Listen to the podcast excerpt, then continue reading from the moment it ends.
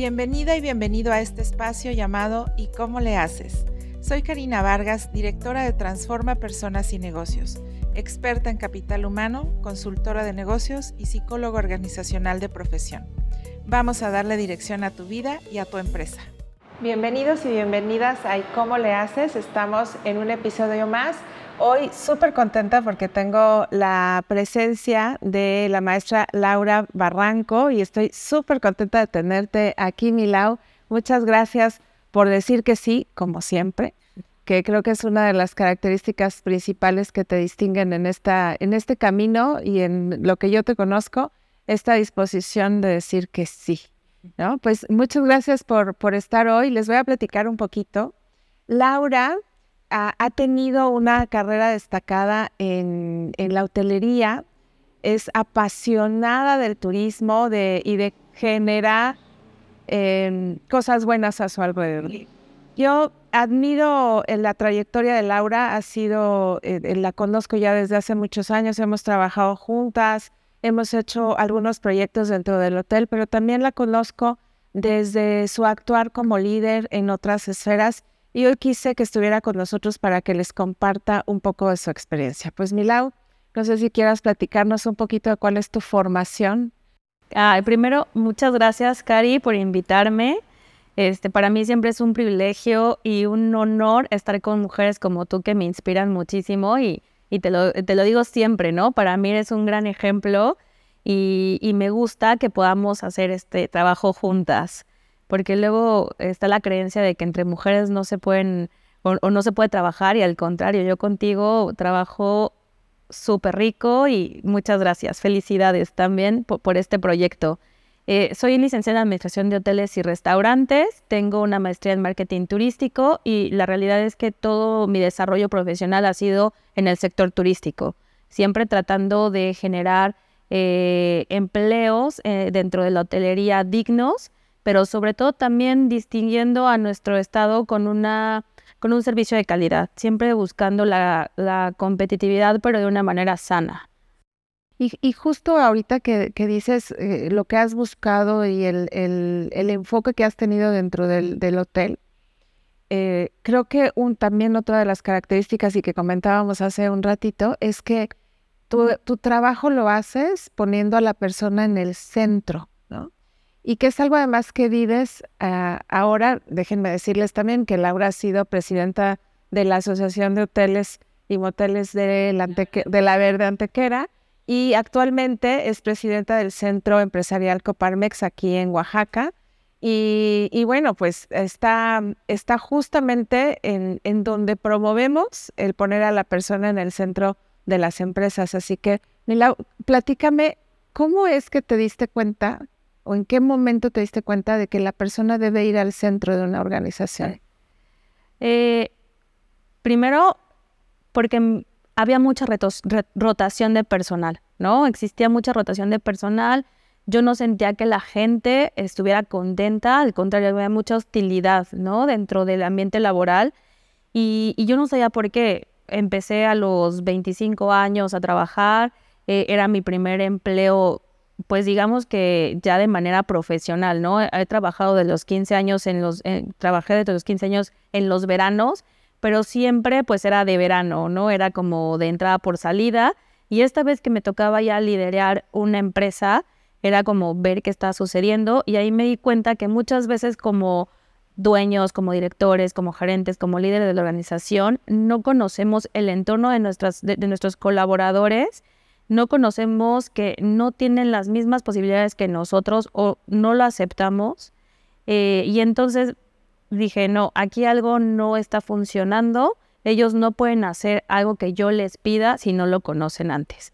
Entonces ahí es donde dije, tengo que empezar a enfocarme en sus necesidades, pero sobre todo en que ellos aprendan y se desarrollen para poder desarrollar a la empresa porque si ellos no se desarrollan, difícilmente van a comprender lo que uno trae como idea y como meta o como objetivo. Y vas a estar peleándote todo el tiempo con ellos, ¿no? y entonces se van a sentir frustrados y al sentirse frustrados, pues van a renunciar. Y es ahí donde empieza la rotación de personal, es ahí donde empieza pues los malos tratos hacia el cliente, ¿no? Nosotros yo, yo siempre he dicho, ojalá fuera de, de vender algo material y decir, cierro la cortina y, y ya no pasa nada. No, nosotros vendemos experiencias, servicio al cliente, contacto al cliente todo el tiempo y es mucho más complicado porque puede ser un cliente fácil que vea el optimismo por todos lados y un cliente que no, y nos pasa mucho. Hay muchos clientes que vienen en carretera y se encontraron un bloqueo o hubo mucho tráfico o algo no les salió bien y vienen de malas y entonces repercute mucho a su llegada y entonces ya viene de malas, ya viene con una expectativa negativa y te toca lidiar con y ellos. nos toca lidiar con ellos y, y nos toca también, o sea, o hacerlos sentir muy bien o hacerlos sentir muy mal, porque si con algo que falles, con lo mínimo que falles, ya viene enojado, se va a enojar más. Claro. Entonces es, es algo bien complejo donde sí trabajamos mucho la parte humana, porque mucho de lo que nosotros eh, hacemos en el trabajo es el reflejo también de lo que vivimos en casa. Es una realidad, por más que digamos, vamos a separarlo, sepáralo, deja tu casa allá afuera en el trabajo, eso no, a ver, somos seres humanos y es... Eso no es posible. Fíjate que eh, justo con ese tema, eh, yo sigo escuchando a muchos empresarios pedirle a sus colaboradores que dejen los problemas fuera del trabajo, ¿no?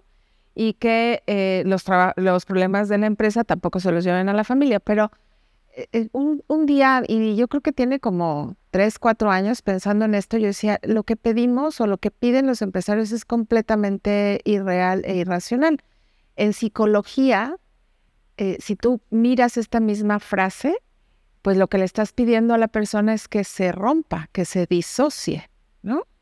Y entonces eso genera una, una, eh, un mal funcionamiento psicológico, ¿no? Entonces, ¿por qué tengo yo que dejar mis problemas si yo sigo siendo, eh, en mi caso, ¿no? Sigo siendo mamá, sigo siendo hija, sigo siendo este, colaboradora, sigo siendo, o sea, todos mis roles van juntos conmigo, no se quedan conmigo, no puedo dejar, eh, ahí va la mamá y que se quede guardada y ahora soy tal cosa, no se puede, eso enferma.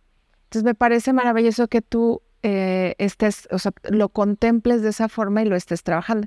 Y decías hace ratito, la primera, el primer motivo fue la rotación, pero me imagino que cuando empezaste a trabajar con las personas también conectaste con otras cosas. ¿Cuáles fueron esas cosas? Claro, o sea, creo que eh, nos dimos cuenta que conociendo sus entornos podemos comprender el por qué llegan tarde, el por qué faltan, el, y desde ese, desde esa, ese conocimiento tratar de trabajar con ellos esas partes, ¿no? Algo que a mí me gusta mucho y que por eso soy presidenta de Coparmex es incidir en políticas públicas.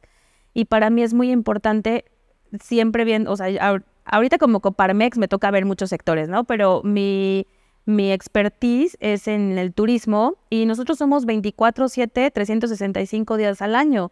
Y la mayoría, el porcentaje mayor de colaboradores es mujeres. Entonces, ver que no hay transporte público adecuado o en horas adecuadas. Nosotros trabajamos, o sea, tienes que, muchas personas tienen que salir de sus casas a las 5 de la mañana para llegar temprano. O se van tarde porque los eventos terminan tarde y entonces ya están saliendo en la madrugada. Eso para mí me ayuda muchísimo porque aparte de incidir en esta política pública que me gusta, en estar eh, en comunicación con las autoridades, en ver cómo sí se pueden hacer las cosas, también nosotros podemos tener esas estrategias dentro de la empresa y decir, ok, a ver, si estas personas viven lejos, ¿qué hacemos? Vamos a habilitar una habitación para que ellos se queden, porque no se pueden ir a estas horas, porque, no, o sea, por todos los riesgos que se corren. Ok, eh, otro ejemplo que te doy es, bueno, a ver, es las camaristas, que es trabajo pesado, que es un trabajo donde comprometes el físico, ¿no? O sea, tu parte física, la espalda, las rodillas. Bueno, ¿qué hacer con ellas? Darles el material adecuado, las herramientas adecuadas para que su trabajo no las lastime. O sea, como, como entender que desde dónde viene, ¿no? Muchas veces yo decía, bueno, vamos a darles masaje. Y platicando con ellas me decían, es que yo no, a mí no me gustan los masajes, no necesito un masaje. incómoda, ¿no? Sí, o sea, no, no estoy acostumbrada este, prefiero que mejor nos brinden este cierto, este cierto calzado. Ok, tienes toda la razón, ¿no? Eh, y hay, algo que, aprendí apenas, es que no, uno nunca deja de aprender, ¿no? Como líder de, una organización, este, y que es parte de, estas este, herramientas que yo utilizo. Bueno, déjame decirte que tú tienes la disponibilidad de aprender, ¿no? Y lo, y lo buscas. Pero la verdad es que sí hay personas que no ni buscan ni les gusta aprender. Claro, creo que son habilidades que tenemos que desarrollar como líderes. ¿eh? Parte de eso este, e, es, esta parte del aprendizaje. Hay algo que, que me resonó mucho, que digo que no dejo de aprender, y voy a hacer un paréntesis de Rafael Nadal, el tenista español, ¿no? Que decía es que yo no voy a entrenar, yo no, yo no voy a la cancha para estar entrenando. Yo voy a la cancha, o sea, eh, para aprender, o sea, yo no, no, para, no voy a entrenar para practicar, voy a entrenar para aprender, ¿no? Porque todos los días aprendes, y es cierto, o sea, todos los días a donde vayas aprendes algo nuevo. Y esta vez, en, un 10 de mayo, eh, nosotros festejamos a, a las mamás, ¿no? Normalmente a las colaboradoras. Y ese día yo rifamos una, un, ¿qué era? Un corte de cabello y manicure y pedicure como para consentirlas y una de ellas no lo aceptó. O sea, no aceptó haberse ganado el premio de irse a cortar el cabello. Y para mí fue como, ¿por qué no, no? Evidentemente te das cuenta que hay que trabajar en esa, en, esa mujer, su autoestima, eh, hay que trabajar en ella eh, pues mucho más profundo, que no es nuestra obligación como líderes o como, como directores de una organización profundizar en la vida de las personas, porque eso es muy privado pero creo que sí podemos dar las herramientas y apoyarlos para que ellos crezcan emocionalmente, porque para mí sí ha sido un gran resultado trabajar en ellos, ¿no? Que ellos trabajen en sus emociones para poder dar resultados. Y no lo hago buscando el resultado, lo hago porque al final se vuelve un ambiente laboral rico y ayudamos a crecer también al entorno. Sí, y, y es que yo creo que que como has visto el resultado, tanto dentro de la organización, pero también el ver que las personas crecen, el ver cómo las personas van superándose a ellas mismas, ¿no? Los retos que hayan tenido en su vida personal, este, laboral, etcétera,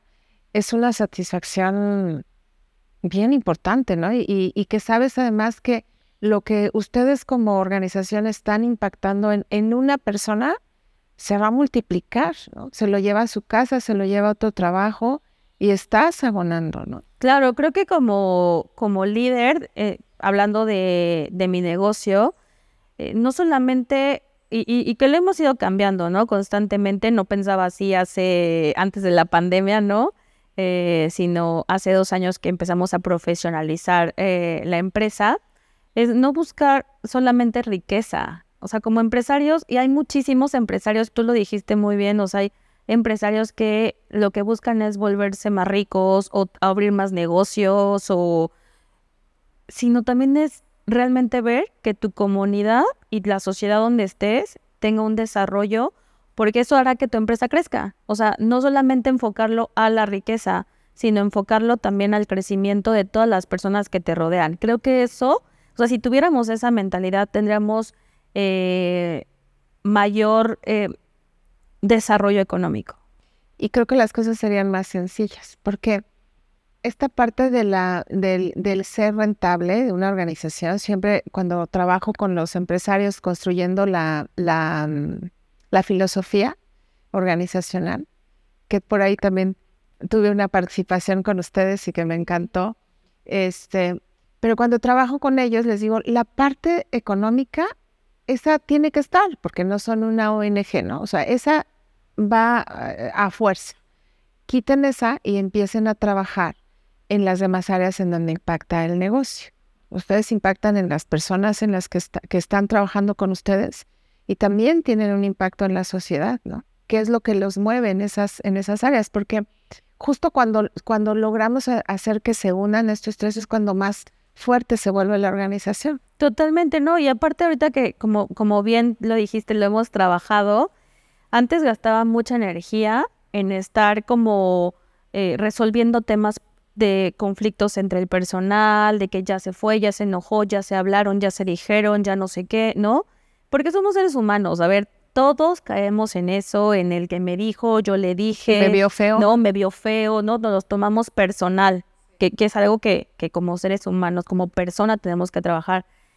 Pero a, raíz de que trabajamos esa parte con las personas, mi energía está más enfocada en ver cómo generar estrategias para seguir estando en el top 10 de hoteles, cómo seguir, este, planear o, o tener la estrategia para crecer el negocio y abrir otro hotel, y ya no enfocado en resolver problemas de este estilo, ¿no? Entonces creo que si lo viéramos de esa manera, eh, podríamos generar la riqueza, pero siempre poniendo al centro a la persona. Sí.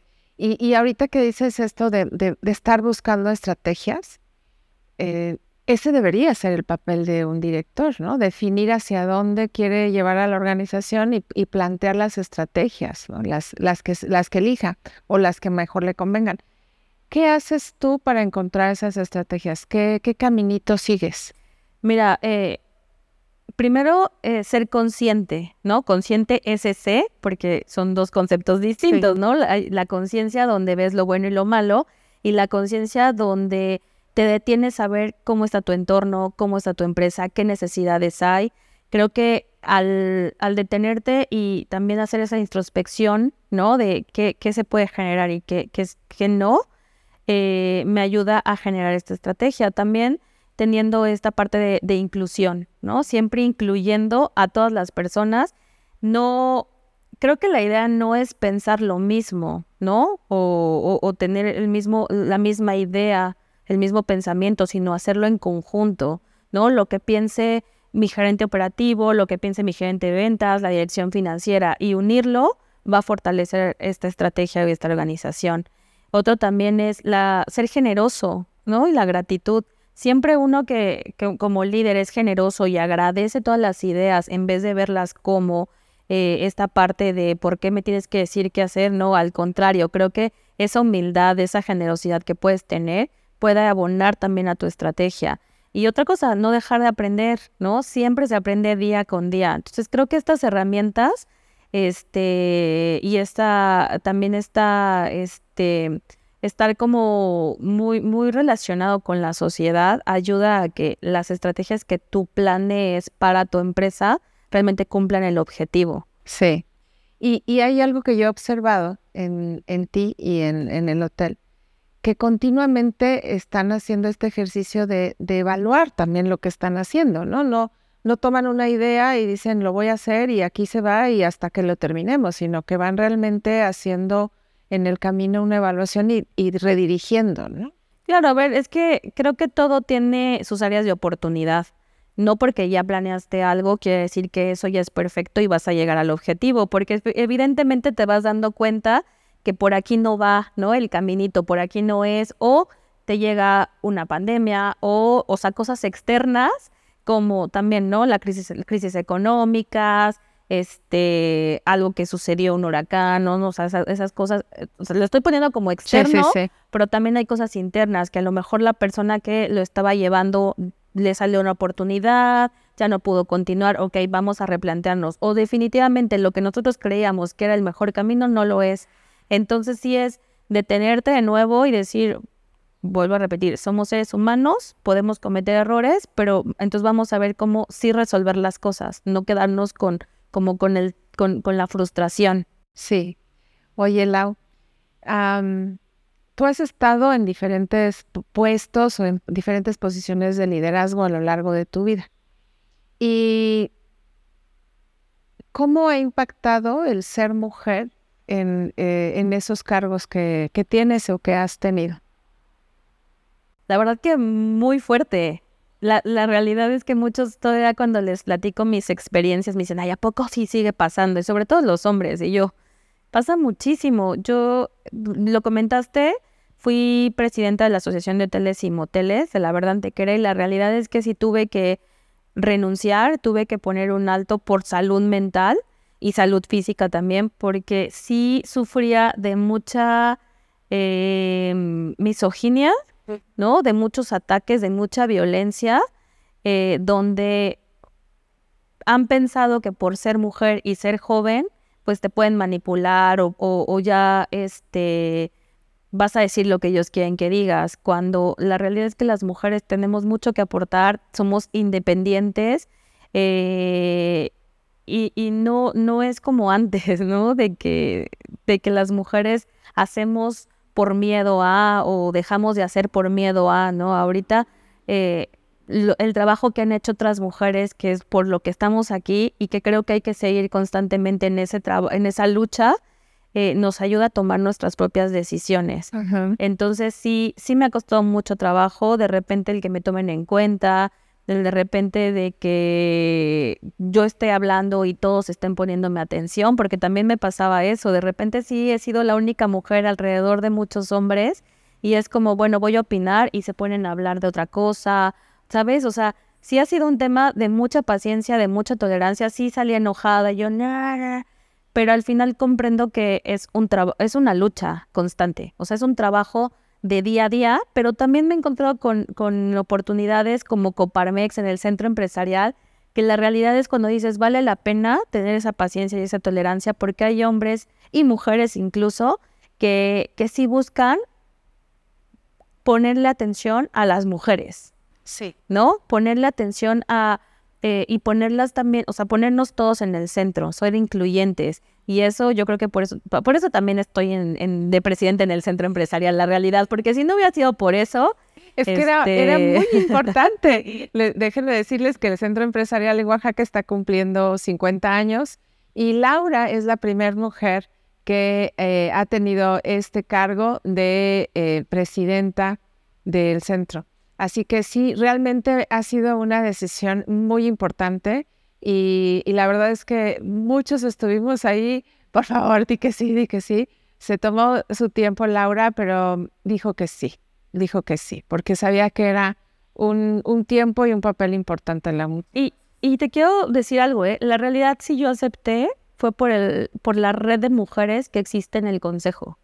A ver, no, no estoy diciendo que los hombres no me apoyen, al contrario, estoy súper agradecida y feliz de estar en ese, de, estar en, en ese consejo, pero sí noté, y lo hago consciente, de que si las mujeres que están ahí, que para mí son admirables, para mí es un orgullo estar con ellas y aprender día a día, no me hubieran brindado ese apoyo, difícilmente podría estar ahí. Porque también es una realidad, como mujeres comprendemos que tenemos otras, este, responsabilidades, ¿no? Ser hermana, ser mamá, ser esposa, ser amiga, ser, ser muchas cosas que nos, que nos exigen desde hace muchos años, que ni siquiera es como algo que, que tenga que ser, sino porque así venimos acostumbradas. Todavía siguen corriendo esos programas. Totalmente. Entonces, sí me di cuenta que si en esta, sin esta red no, no, podría, no podría estar yo aquí.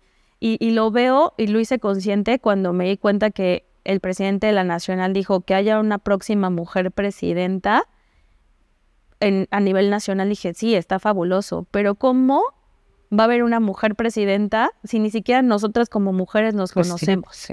Si ni siquiera nosotras como mujeres sabemos con quiénes estamos compartiendo y cómo poderle impulsar y decirle, aquí estamos. O sea, no importa que no coincidamos en muchas ideas, no importa que lo que sea, lo importante es que una mujer nos represente y cómo vamos a hacer que una mujer nos represente, pues uniéndonos. Claro.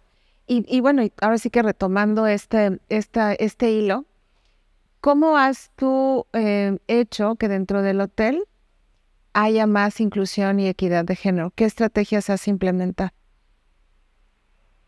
Creo que el hecho de ser mujer, o sea, de verdad, eh, y que anteriormente estaban eh, liderando el hotel mi mamá y mi tía, ha hecho que seamos más sensibles, que la empresa sea, pues tenga su lado femenino más desarrollado.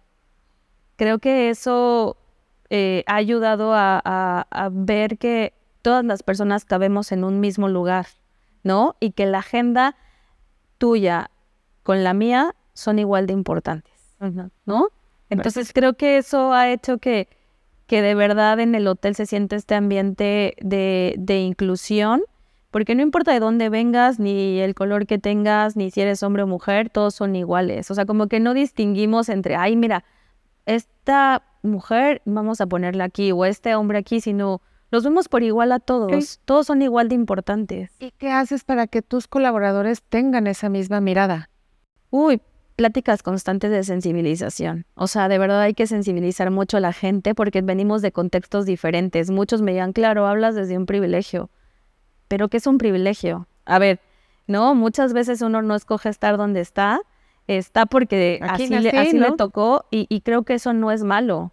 Al contrario, si tú trabajas para generar que la gente esté mejor, pues hay que aprovecharlo, ¿no? Más bien aprovecha ese privilegio para lograr esas cosas. Entonces, si es plática, plática tras plática con ellos. Nosotros nos acercamos, eh, mi hermana y yo que estamos ahorita al frente, a estarnos, sentarnos con ellos, platicar qué necesidades tienen, les preguntamos de su familia, hacemos actividades donde sus hijos conozcan dónde trabajan, que también eso es importante, que ellos sientan que sus hijos son orgullo están orgullosos de ellos y, y sí más cercanos, esa cercanía, no porque eres el director, el dueño, vas a, vas a no, pues no rebasar esa línea, ¿no? Que a veces es muy importante, esa empatía con las personas. Generar ese acercamiento. Y bueno, una de las características que yo eh, veo y admiro en ti es tu sencillez y tu humildad, que, que justo es, es parte de esto que acabas de decir, ¿no? Generalmente las empresas, los cargos de autoridad también tienen que ver justo con ese ejercicio de la autoridad, pero visto desde de arriba para abajo, ¿no? Y hay muchas organizaciones en las que se sigue viviendo. Yo, yo reconozco en ti que, trabajas este, cercana, que te mueves, que, realmente estás con esa disposición de aprender y de aceptar ideas de, todos. Me imagino, Lau, que es algo, es una característica tuya de, que probablemente la has trabajado o probablemente así eres o así, así lo has visto siempre. Y quiero ver qué recomiendas a los demás líderes para que puedan trabajar desde la humildad también. La verdad es que voy a terapia, ¿no? Llevo sí, terapia desde hace muchos años y para mí es canasta básica, eh, porque uno necesita estar aterrizado y tocar tierra. Y al igual estar con la familia. A mí mis papás mucho así de repente es como, este, Laura, por ahí no va, ¿no? Te estás, te estás mareando y entonces eso hace que yo toque tierra y entonces pueda tener esta humildad. Y trabajo mucho en la parte interna. A, a raíz de la, de la pandemia creo que me, me enfoqué más en eso, a, a, meditar, ¿no? Creo que la meditación me ha ayudado mucho también a, a, ser más consciente de lo que yo puedo dar y de lo que puedo recibir, pero también de lo que sucede en el entorno. Si es mucho trabajo, la, la verdad es que eh, nunca dejas de, de, estar aprendiendo y de estar dándote cuenta en qué sí le estás regando y en qué no, pero yo sugeriría que nunca perdamos de foco que la persona tiene que estar al centro de todo, llámese familia, llámese colaboradores, llámese sociedad, siempre pensando en que no somos perfectos, somos seres humanos y la vamos a regar. O la sea, vamos a regar. De tarde, sí. tarde que temprano algo no nos va a salir bien. Entonces, creo que eso es lo que me ha ayudado y creo que es una característica que tengo de mi familia, este, que lo aprendí de mi familia. Mi abuelo llegó de la costa con la primaria apenas, mi abuela de, aquí del valle, también con la primaria apenas terminada, y lograron grandes cosas, pero nunca queriendo ser más que las personas, siempre buscando eh, esa, de, e, e, esa parte de generar eh, empleos, de generar trabajo, ellos también trabajando, ellos también picando piedra, y, y desde chiquita me, a mí me enseñaron a trabajar ahí junto a la recepción, en cocina, y, y, que pues para, para poder mandar hay que saberlo hacer.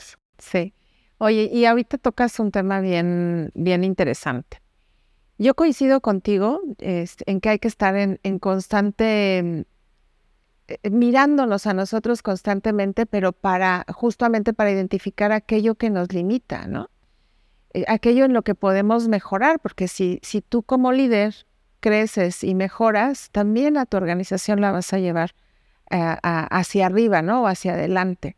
Claro. Sin embargo, no es algo todavía tan común. Se ha abierto más, es cierto que se ha abierto más. Hay muchos más líderes, gerentes, directores que, que van, eh, o directoras que van a, a, terapia o que hacen meditación o que buscan algunas her herramientas o estrategias de bienestar, pero todavía no es tan común. Um, ¿Cómo has visto tú que esta, este trabajo personal ha beneficiado a tu empresa o los cargos que has tenido? Pues sí ha mejorado muchísimo. Te puedo decir que platicando con mi gerente operativo, que es el que tiene más tiempo en la empresa y que, con el que ha visto mis sombras y mis luces completamente, porque al final nos volvemos una familia, ¿no? Sí. Así de, de, de, que yo le digo, Edgar, ¿cómo, ¿cómo me has aguantado? Pero también me dice, ¿y usted cómo me ha aguantado, no? O sea, no, ¿cómo, cómo, cómo hemos crecido juntos, ¿no? Desarrollando tanto en la parte emocional como profesional. Y él me dice, es que has cambiado muchísimo. O sea, tu, tu forma de, de cómo reaccionar ante los problemas o ante algo que estás viendo que no está funcionando ya no es la misma que hace ocho años, ¿no? Que explotaba y gritaba y regañaba y entonces levántenle el acta administrativa. No, ahorita es, ¿por qué pasó? o sea, primero resuélvelo y ya después vemos qué es lo que sucedió, ¿no? O sea, resuelve el tema, resuelve. Luego aprendemos. Y luego, sí, y luego lo analizamos y decir, por aquí sí, por aquí no. Y sí he visto mucha mejoría en cómo nos relacionamos, en cómo me comunico con ellos. Y ellos se ven contentos, o sea, no me ven como la tirana, sino al contrario, me ven como esa aliada de decir, pues sí, la, o sea, y que yo les he dicho, a ver, si la regas, prefiero que me digas, la regué o no lo hice por esto, a que me mientas. Claro. Porque mi reacción va a ser diferente, pero ya de una forma más madura. No sé, aparte yo creo que es la edad, ¿no? que vas creciendo, o sea, cuando estaba más joven me decían, es que cuando crezcas vas a hacer, vas a ver la vida diferente y es real, o sea. Yo quiero crecer. Sí, sí, es que sí, sí, o sea, hasta tu, tu forma, tus emociones van cambiando. Sí. Entonces sí, yo lo recomiendo muchísimo, como, porque aparte hasta te vas a aligerar te va a aligerar esa dirección, te va a aligerar ese liderazgo, ese es el cómo llevar a la empresa a crecer. Y, en tu familia también vas a llegar y vas a tratar de, de hacer todo mucho más, en una atmósfera mucho más de paz, más confortable, que, que, te dé gusto ver a tu familia y a tu familia le dé gusto verte, ¿no? Sí, claro, y es, o sea, las dos cosas se, se, se pueden dar al contrario, ¿no? Que digan, ay, no, ya llego. Sí, sí, no, y, yo creo que de verdad lo sugiero muchísimo. Hay una sola vida, y en esta vida, o, o habrá más, pero en esta que estamos viviendo, en el aquí y en el ahora, pues hay que vivirlas tranquilos, sí. o sea, y en paz. Y, justo era la siguiente pregunta que se me, se me venía a la mente. O sea, una cosa es hacia los colaboradores, pero la vivencia de tu liderazgo y de, de, tu trabajo en, todas las áreas que tú abarcas o en, en los roles que tú abarcas, lo has vivido de manera diferente gracias a la terapia. Totalmente. Trato de no confrontarme vuelvo a lo mismo, habrá personas que no coincidan con mis ideas y yo, no coincida con las ideas de las demás personas, pero busco la forma de, de cómo demostrar que sí se pueden las cosas, o sea, con trabajo. muchas veces como líder de una organización era, pero es que hay que exigirle esto a las autoridades, pero es que sí, pero es que no es nada más de exigir, es también qué vas a aportar.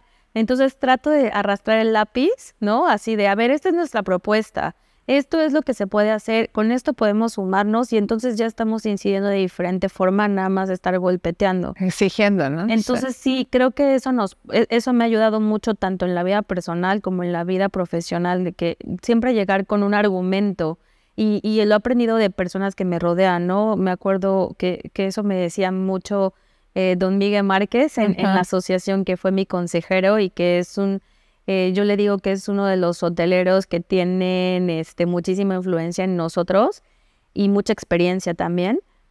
Que me dice, Laura, ¿dónde vayas? O sea, a la junta que tú vayas siempre lleva datos, siempre lleva argumentos, siempre lleva información que te ayude a respaldar lo que estás diciendo, porque eso hará la diferencia que nada más hables por hablar. Claro, claro. Entonces sí, creo que creo que es eso, o sea, como trabajarlo de diferente forma. Sí, yo creo que eso hace, puede hacer una gran diferencia en, eh, hacia las organizaciones y hacia la vivencia del, del, propio liderazgo, ¿no? Por ahí, un amigo eh, este, que creo que también conoces, eh, en algún momento que, que, a mí me tocaba estar en un cargo de liderazgo en ese entonces, un periodo corto, me decía, al final el líder siempre se queda solo.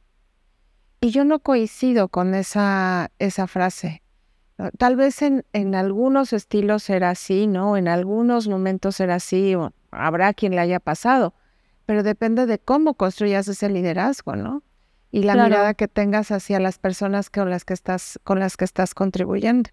Claro, por ejemplo, ahorita que dices eso, que el líder se queda solo, justo porque depende del liderazgo del líder, ¿no? Ahorita que en Coparmex eh, tenemos las 12 comisiones de trabajo y tenemos a los expertos en las comisiones, creo que estamos fortaleciendo más al centro empresarial con, este, con estos liderazgos, ¿no? Con, estas, con personas experimentadas en cada uno de los temas.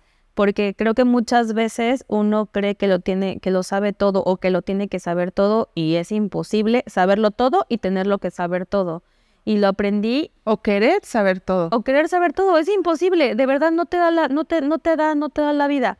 Y escuchando un este una anécdota que me platicaron de el de Bimbo, ¿no? Lorenzo Servitje muere y entonces su hijo sube la dirección y el hermano de Lorenzo Servitje revisa la nómina y se da cuenta que hay personas que ganan más que el propio director. Entonces va a finanzas y le preguntan que por qué están ganando más ellos que el, que el director. Y en finanzas le comentan que así eran las indicaciones que les habían dado. Va con su sobrino y le pregunta que qué había pasado, por qué está ganando más una persona que otra. Y él dice es que necesito rodearme de personas que sepan más que yo y expertas en temas que yo no conozco. Y, y, entonces, si tienen que ganar más que yo, pero vamos a mantener a la organización y ese nombre que tiene Bimbo, pues vamos a hacerlo. y creo que eso se, trata de humildad. Eso se trata de rodearte de, de, y, y de estar consciente que no lo vas a saber todo. Claro. Entonces, creo que un líder puede ser mejor líder rodeándose de otros líderes y de expertos en diferentes temas, porque entonces ya te acercas a ellos y ellos te pueden estar ayudando. Claro. Oye, y hace ratito platicabas o, retomabas eh, los diferentes roles que, pues que desempeñas, que desempeñamos, ¿no? Todas las personas y especialmente las mujeres. Em, y hablabas también en algún momento de, de la familia. Tú estás casada. ¿Cómo le has hecho? Ay, no, es, es, complicado, es complicado. La realidad es que eh, tuve el apoyo, ¿no? totalmente de, de, mi esposo en ese momento. Ahorita ya, eh, pues... Sí, pero bueno, la realidad es que, a ver, no es por el hecho de que yo estuve trabajando de más ni nada, sino porque el crecimiento personal te lleva a darte cuenta que de repente ya no es por ahí el camino, ¿no? O sea, e, es, una realidad. Entonces, este, pero lo pude compartir, o sea, en el momento que estuvimos juntos era, pues platicarlo, platicarlo muchísimo. Y, y cuando tomé la decisión de ser presidenta de la asociación o tomar cierto proyecto era, ¿tú qué opinas? ¿Me apoyas, no me apoyas? Sí, te apoyo, va, vamos a darle, ¿no? O sea, siempre esa comunicación sí existió fueron otras circunstancias. Y, con mi familia igual, yo llegué y les dije, a ver, oigan, me están proponiendo ser presidenta del Centro Empresarial Coparmex, ¿qué opinan, no? Y mis papás sí fue así como, pero te va a dedicar tiempo, ay, pero vas a estar más expuesta, ah, pero, o sea, me dieron como los contras, pero también me dijeron, bueno, a ver, creemos que tienes tú eh, esta inteligencia de saber decidir si es bien o, o si es bueno o malo para ti, ¿no? Esta conciencia este, y si lo tomas, vamos a estar ahí contigo. Y si también decides retroceder, pues también vamos a estar ahí. Pero sí, sí los tomo en cuenta para, para mis decisiones y siempre estoy preguntándoles, a ver, ¿tú qué opinas? ¿Cómo va esto? Que a veces cosa trabajo porque los papás traen una idea, la familia trae una idea, el, el marido trae otra idea, ¿no? O sea, pero, pero podía yo ahí. Y que incluso creo que muchas veces, no sé si te pasa a ti, pero a veces ya tienes tomado una decisión o sea, muy en el fondo ya tienes tomado una decisión. De todas maneras vas y rebotas la idea, ¿no? Pero ya, ya tomaste esa decisión y, y, y, bueno, escuchas a otros tal vez como para tener otras miradas, otro, otros contextos, pero sabes lo que quieres. Sí, y es escuchar y tener esa intuición, o sea, siempre tenemos una vocecita dentro que dice, vas porque sí puedes hacerlo o no te metas en eso. Y es, vuelvo a lo mismo, escucharnos, porque hasta como líder y tomar una, una decisión es detenerte, no es tomarla así a la ligera, es detenerte y, de, verdad, de verdad analizarlo y tu, intuición, tu intuición también te va a decir mucho, pero muchas veces dejamos de escucharnos. Sí, sí. ayer platicaba con una amiga eh, justo de este enorme privilegio que tenemos ahora de trabajar en darnos cuenta constantemente, ¿no? Escuchaba yo este, en algún momento a Enrique Corbera y, este, y decía que todo lo que vemos en el otro es un reflejo de nosotros, ¿no? La cuestión aquí es darnos la oportunidad de percibirlo y de, darnos cuenta. Y, y, creo que ese es un, es un privilegio que tenemos ahora, el que, el que haya mucha más información al respecto, es que, el que podamos trabajar en terapia, el que haya tantos tipos de terapia, ¿no? También sí. nos abre un mundo de posibilidades de crecimiento increíble.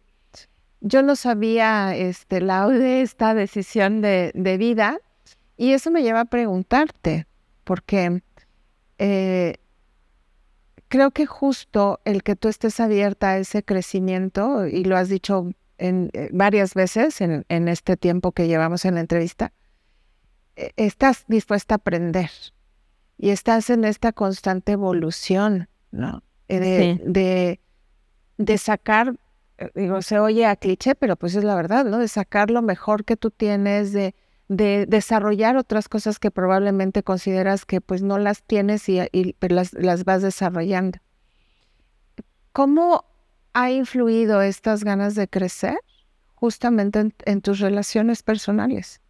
Muchísimo, porque no todos tenemos la apertura o no es nuestro momento para crecer, O para abrirnos a nuevas experiencias, a nuevos conocimientos. Y me pasó, o sea, la realidad es que eh, yo agradezco lo que viví en, esta relación porque aprendí mucho y mucho de lo que soy es gracias a ese aprendizaje y a, cómo me enseñó a ver la vida. La realidad es que ese tema de la conciencia, ese tema de, escucharme, pues es gracias a que lo conocí, conocí a, Edgar, ¿no? Pero pues desgraciadamente eh, empezamos a ver la vida diferente en un momento a tener eh, intereses diferentes. Quizás la diferencia de edad fue algo que, influyó, quizás no, quizás la personalidad, pero aprendí a que pues estamos en constante movimiento y que no precisamente eh, lo que se espera de uno tiene que ser así, ¿no? O sea, y también a que pues tengo que pensar, ponerme a mí primero, ¿no? Pensar en mi felicidad. Se escucha también clichés, se escucha también así como, ay, qué fácil es hablarlo. No, no es fácil cuesta muchísimo trabajo, ¿no? El tomar decisiones, el tomar esas decisiones de decir, no me siento plena aquí y, que no haya como un antecedente o algo que hemos normalizado de violencia, este, tal vez faltas de respeto, tal vez este, engaños y esas cosas, pero que tomes la decisión de hacerlo porque no te sientes bien como persona y como mujer es bien complicado, no es sencillo. No, no es nada. no es, no es fácil. Entonces, eh, sí, sí es mucho trabajo, de verdad. y, y a veces creo que me exijo demasiado y que no está padre. O sea, la realidad es que me exijo demasiado, me exijo estar bien, me exijo a no este, verme triste, me exijo a no caerme, pero es algo que también estoy trabajando constantemente. Decir, a ver, Laura, relájate, porque no, no, la vida no es así, ¿no? O sea, no es tener el control de todo. Es, es un trabajo complicado, pero, pero también es algo que me divierte, es, me, da, me da sentido, también le da sentido a mi vida, el, el que tenga que tener estos retos, para mí es como, claro, sí, sí tengo que aprenderlo y tengo que hacerlo y cuando no puedo es no puedo. Y también soltarlo. Sí, y, y, eh, hace ratito ah, que platicábamos antes de empezar la grabación, comentábamos algunas cosas, ¿no? El, efectivamente no, no, no somos perfectos, no eres perfecta, no soy perfecta. Eh, sin embargo, este, este sentido de exigencia a veces eh, y, y, de perfección, ¿eh? que, que finalmente lo, lo tenemos metido porque así está la sociedad, porque así nos lo marca, ¿no? Obviamente ya cuando vamos abriendo la conciencia, pues decimos, esto no lo quiero, ¿no? Esto no me gusta, esto no es para mí. Elijo este, ser o hacer tal, tal cosa. Ese proceso también puede ser doloroso, ¿no? Y puede ser que te aleje de ciertas personas. ¿Te ha pasado? Sí, muy doloroso. y también, sí, te das cuenta que quién te suma y quién no te suma. Pero es muy doloroso. O sea, duele porque estás acostumbrado a que y lo pongo de ejemplo, a veces son los propios papás, los propios hermanos que no te están sumando y no porque sean malos, sino simplemente porque tú quieres otras cosas y duele como poner límites, ¿no? Duele el poner esos límites, decir, te adoro, ¿no? O sea, hermana, hermano, mamá, papá, esposo, amigos, hijos, todo. hijos, ¿no? Pero no, no es lo que yo quiero en este momento, no me está sumando lo que tú me estás diciendo, lo que tú me estás haciendo, lo que tú me estás generando, y prefiero alejarme. Y eso es súper válido, pero es- vivimos en un, o crecimos eh, con unas creencias que nos limitan, ¿no? Con unas creencias de que no es tu papá y tienes que aceptar. todo, ¿no? Es tu marido y tienes que aceptar porque es tu cruz. No, creo que creo que gracias a la lucha que han hecho muchas personas, porque esto es un constante trabajo, es un trabajo constante.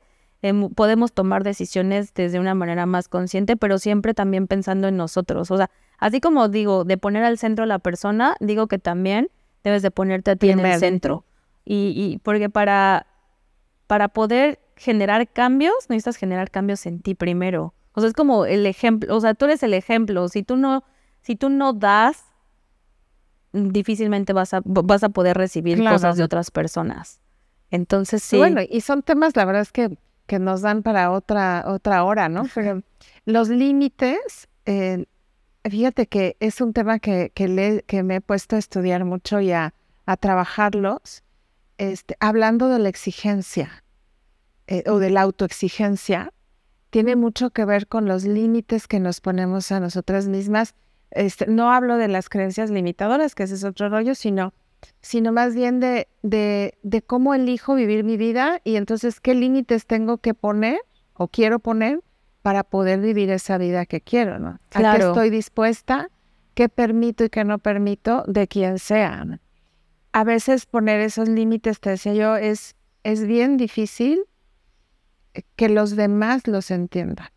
Sí, por ejemplo, eh, te voy a poner el ejemplo de Coparmex. Cuando yo tomé la decisión de ser presidenta, sí tuve que pensar en cómo poner los límites en los tiempos, ¿no? Porque evidentemente, pues te absorbe mucho tiempo, porque hay muchas reuniones, porque hay muchos compromisos, pero también tengo mi empresa, también tengo proyectos de vida eh, que no quiero dejar atrás o hacerlos un lado por ser líder en una organización como lo es Coparmex. Entonces sí tuve que sentarme con un amigo y hacer como el plan de decir, a ver, ¿qué horarios le voy a dedicar a mi empresa? ¿Qué horarios le voy a dedicar a mi vida personal? ¿Qué tiempo le voy a dedicar a Coparmex? Que no cumplo al 100, pero lo tengo presente, ¿no? Lo tengo presente y es como, sí, exacto, yo estos días dije que lo iba a dedicar única y exclusivamente para el negocio. Estos días dije que lo iba a hacer únicamente para esto. Entonces, eh, pero sí es trabajo constante y el no sentirte culpable, porque nos sentimos culpables por todo. O sea, me da culpa que no contesté a tiempo en el chat. Me da culpa que no mandé esta carta. Me da culpa que no le contesté la llamada a, a- a mi- a mi amiga, ¿no? He dejado, sí, eh, eh, amistades un poco por tanto trabajo y que también hablé con ellos. Dije, a ver, con, con las que tengo más confianza, ¿no? Con las que siempre hablamos, dije, a ver, y con mis papás, si yo un día no estoy, no es que va a ser siempre, es que es el momento en el que yo ya me comprometí en esto, pero créeme que estoy. Y a lo mejor me tardo dos días en contestarte una o devolverte una llamada, pero estoy pensando en ti y lo voy a hacer. Y si no lo hago, vuélveme a llamar y no es personal, no te lo tomes personal porque no es que esté en contra tuya o no quiera hablar contigo, sino porque de verdad traigo muchos temas y creo que esa comunicación tiene que existir. Me cuesta mucho trabajo, lo estoy trabajando, porque por ahí hubo un tema con, con mi familia, ¿no? De, ay, Laura, es que sentimos que estás cambiando, sentimos que no sé qué, y platicándolo en terapia fue, ¿por qué no decirles lo que estás sintiendo? Oigan, no me siento bien por el divorcio, no me siento bien por esto, no me siento bien por aquello, téngame paciencia, porque esto no va a ser siempre, Claro, pero no es proceso. personal.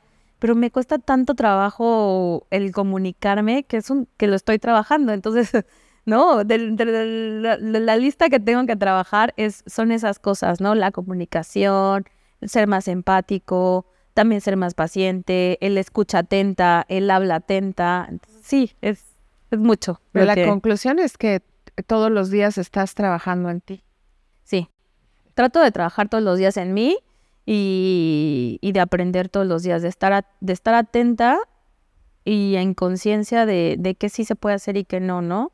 Hay, hay días que a lo mejor soy un, así le, le decíamos Edgar y yo, no somos como medio zombies y vamos así por la vida, ¿no? Sin darnos cuenta de nada. Este, y hay otros días que sí soy más consciente porque te, lo vuelvo a repetir, somos seres humanos y ojalá todo el tiempo estuviéramos conscientes de las cosas. Sí. Pero a veces, a, veces sí a ser automático. Porque así, ese día sí nos despertamos, ¿no? O sea, también. Y creo que es funcional el tema, ¿no? Claro. y es no, y, y es también eh, creo que válido. Es válido también de repente decir, ay, que me lleve la corriente. Sí, ahorita después veo dónde quedé y ya. Sí, sí, sí. Oye, Vila, para cerrar, platícame cuál ha sido el mayor de los retos en cualquiera de las organizaciones que has estado como, como líder que has enfrentado. El ser, el ser congruente con lo que digo, con lo que hago y con lo que pienso porque lo dije hace ratito, lo acabo de decir, somos seres humanos y de repente se nos olvida dónde estamos, de repente nos despertamos de, en un modo que, que tienes tantos temas o tanto cansancio que reaccionas de una forma o dices algo que no es lo que tú estás queriendo compartir o con lo que tú estás queriendo trabajar. Entonces, para mí ese es un reto bien grande porque estar consciente todo el tiempo es un trabajo bien fuerte. Y cansado. Y bien cansado. Entonces, de eh, eh, tener esa coherencia sí me, sí me cuesta trabajo, ¿no? Sí es un gran reto. Oye, y por último, ¿qué estrategias de liderazgo le recomendarías a quienes nos, escuchan? Ahorita eh, escuchaba en la mañana a, una gran mujer que también admiro muchísimo, a Bere Pinacho, que decía, esa esa, esa, ¿cómo decía? Esa humildad intelectual que debe de existir. Creo que esa estrategia que ella manejó de no lo sabemos todo y no tenemos que tener también el conocimiento de todo, te puede ayudar a realmente empatizar con las personas, ¿no? Esa humildad intelectual, porque no, porque no somos perfectos. Sí. Y no lo sabemos todo. Sí, entonces creo que esa es una estrategia y la gratitud siempre estar agradecidos. No lo, no lo digo como en un tema eh, muy de superación personal, de agradece, que no, sino lo digo como en un tema más de, de, de que todo lo que te rodea es por algo. ¿No? O sea, y las personas cuando te están diciendo algo es porque realmente eh, te lo están, eh, pues se ven reflejadas, pero al mismo tiempo están notando algo que tú no estás notando. Habrá gente que lo haga en buena onda y habrá gente que lo haga en mala onda, pero siempre, bueno o malo, algo te quieren decir. Y hay que aprovecharlo. Claro, entonces creo que esas estrategias eh, pueden funcionar. Bueno, hay muchas más, pero... Bueno, pues hoy nos hablaste de poner a la persona en el centro, ¿no?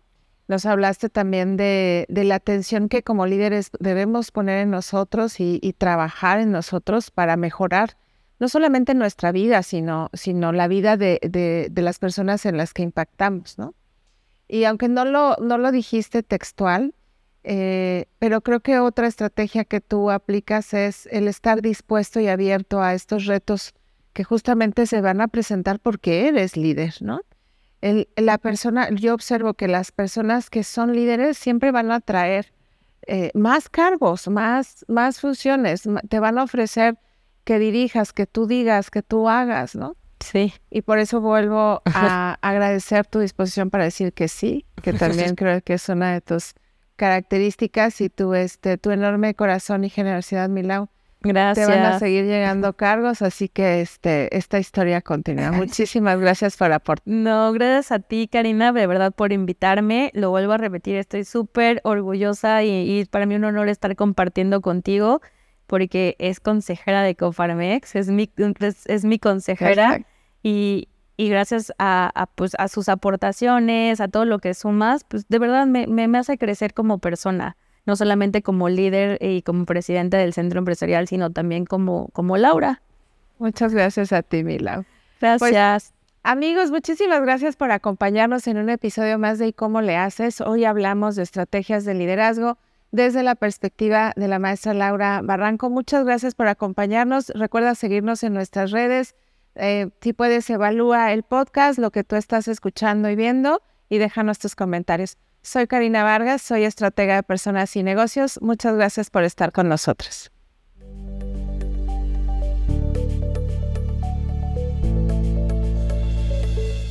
Gracias por escuchar este podcast. Nos vemos y escuchamos en el próximo episodio. Recuerda seguir nuestras redes sociales para más contenido de valor. Soy Karina Vargas, directora de Transforma Personas y Negocios. Vamos a darle dirección a tu vida y a tu empresa.